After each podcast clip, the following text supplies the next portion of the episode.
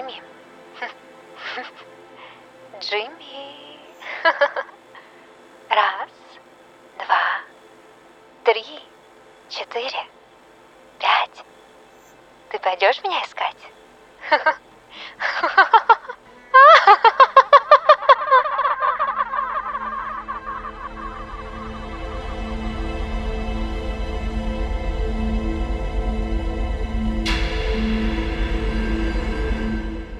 Пойзенвиль был одним из тех небольших городков, в которых никогда ничего не происходит. Притаившийся среди гор и лесов, жил он своей простой, непримечательной жизнью и не привлекал внимания. Население Пойзенвилля было настолько немногочисленным, что все местные жители знали друг друга по имени, а встретить незнакомца на тихих улочках казалось практически невозможным. Представьте, насколько потрясены были жители Пойзенвилля, когда в городе объявили о пропаже девушки, молодой красавицы и всеобщей любимицы Эмбер Паркер. Поздно ночью Эмбер не вернулась домой, а утром ее родители уже подняли тревогу. К обеду об исчезновении девушки знали все, от шерифа местной полиции до старого бездомного, которого считали сумасшедшим. К вечеру Эмбер Паркер объявили без вести пропавшей. Происшествие это было настолько необычайным для маленького провинциального города, что на поиски Эмбер в Пойзанвиль вызвали столичного детектива Билли Хендрикса. Приезд детектива оказался для местным таким же выдающимся событием, как и пропажа самой Эмбер Паркер. О нем судачили от полицейского участка до закусочной на окраине. Все хотели познакомиться с Хендриксом и поделиться с ним своей версией произошедшего – показать, что несмотря на то, что Пойзенвиль был городком маленьким и тривиальным, здешние люди кое-что в этой жизни понимали. Для самого Билли Хендрикса расследование в масштабах маленького города было в новинку. Он работал с секретными данными, ловил скандальных преступников и раскрывал дела, за которые столичная полиция даже не бралась. И все это в районах, где людям было плевать на кого-то, кроме самих себя – Оттого самобытный уклад Пойзанвилля и вовлеченность местных в произошедшее произвели на детектива большое впечатление.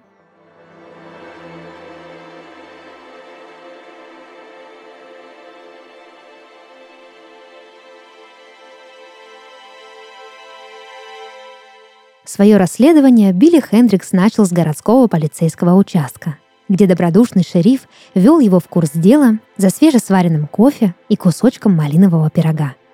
Затем Хендрикс направился в дом семейства Паркер, чтобы больше узнать о пропавшей девушке.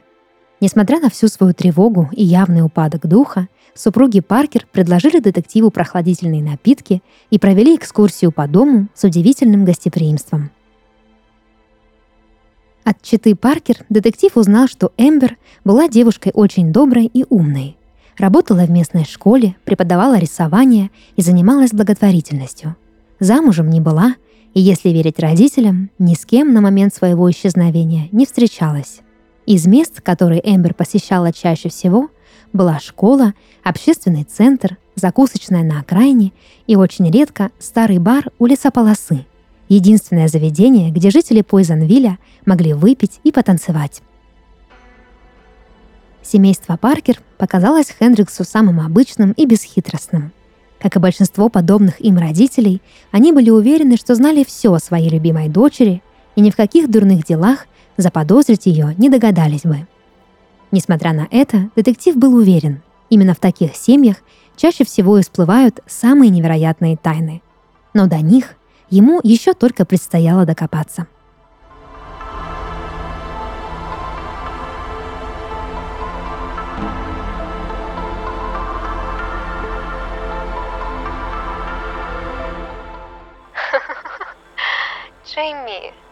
хватит уже дурачиться.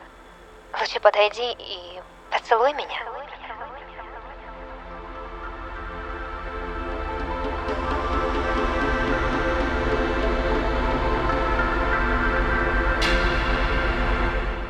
В общественном центре об Эмбер не смогли рассказать ничего нового. Она приходила сюда каждое воскресенье рано утром и уходила еще засветло – о личной жизни своей не распространялась. Да, никто и не спрашивал. Потратив время на бессмысленные диалоги с работниками центра, Хендрикс отправился в школу, где работала Эмбер, в надежде узнать больше от кого-то из ее коллег. Не знаю, детектив, имеет ли это отношение к делу, но в последнее время Эмбер вела себя очень загадочно, сказала Сьюзи Милтон, учительница математики. Пару раз она опаздывала на занятия и была, как бы это точнее сказать, рассеянной, рассказала она. Я уже молчу про ее картины. Хендрикс, что все это время записывал со слов Сьюзи, остановился и оторвал взгляд от блокнота, надеясь, что сейчас услышит что-то важное. Да, картины. Она рисовала странные вещи, непривычные для нее. Лучше я покажу, сказала Сьюзи и проводила детектива в кабинет Эмбер. Среди учебников и личных вещей Эмбер пылился альбом для рисования, страницы которого были заполнены скетчами, изображающими пейзажи Пойзенвилля. Горы, леса, милые домики. Ничего, что могло бы вызвать тревогу. Однако ближе к концу альбома Хендрикс обнаружил рисунки, более, как ему показалось, интимные. С гладких белых страниц на детектива смотрела молодая пара. Неизвестный мужчина и, как предположил Хендрикс, сама Эмбер, танцевали, целовались, вели непринужденные беседы в парке. Сплошная романтика. А в правом нижнем углу страницы Хендрикс нашел подпись всего две буквы — «Э» и «Д». «Я понятия не имею, кем может быть этот «Д», — сказала Сьюзи, видя интерес Хендрикса к рисунку пропавшей. «Здесь есть еще пара портретов. Может быть, кто-то из местных узнает в нем кого-то конкретного?» Продолжила она, доставая из шкафа холсты, расписанные краской. Мужчина, изображенный на холсте, действительно был похож на человека из альбома. Однако лицо его было нарисовано очень абстрактно, так, что никто из тех, кому Хендрикс впоследствии показал портрет, не смогли узнать в нем кого-то из местных. В нижнем правом углу также стояла подпись «Д».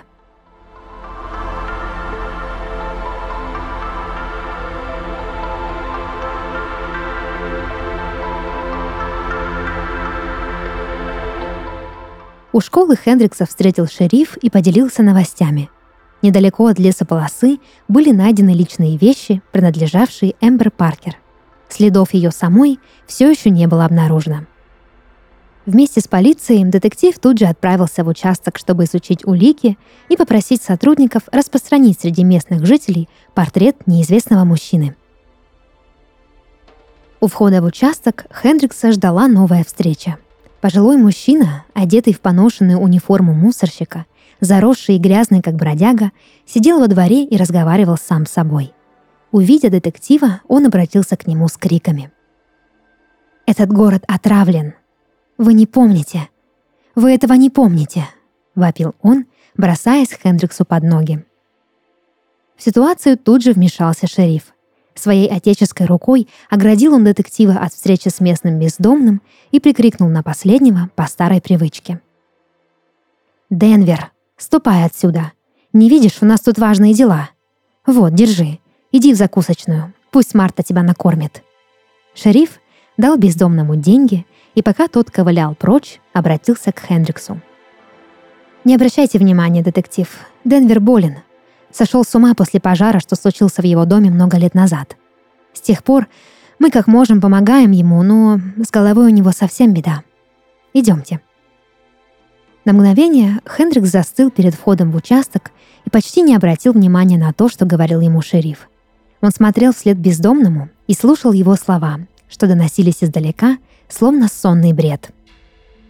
«Этот город отравлен. Отравлен. Город. Вы этого не помните. Не помните. Отравлен. Отравлен.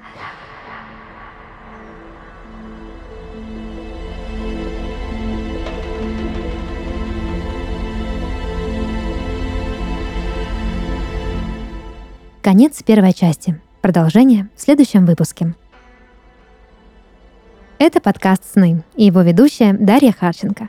Сегодня я читала рассказ, написанный на основе сна нашего слушателя Данила Козырева из города Волгоград. Если вы хотите, чтобы ваш сон прозвучал в подкасте, присылайте его к нам на почту. Ссылка в описании. До новых встреч и Сладких снов!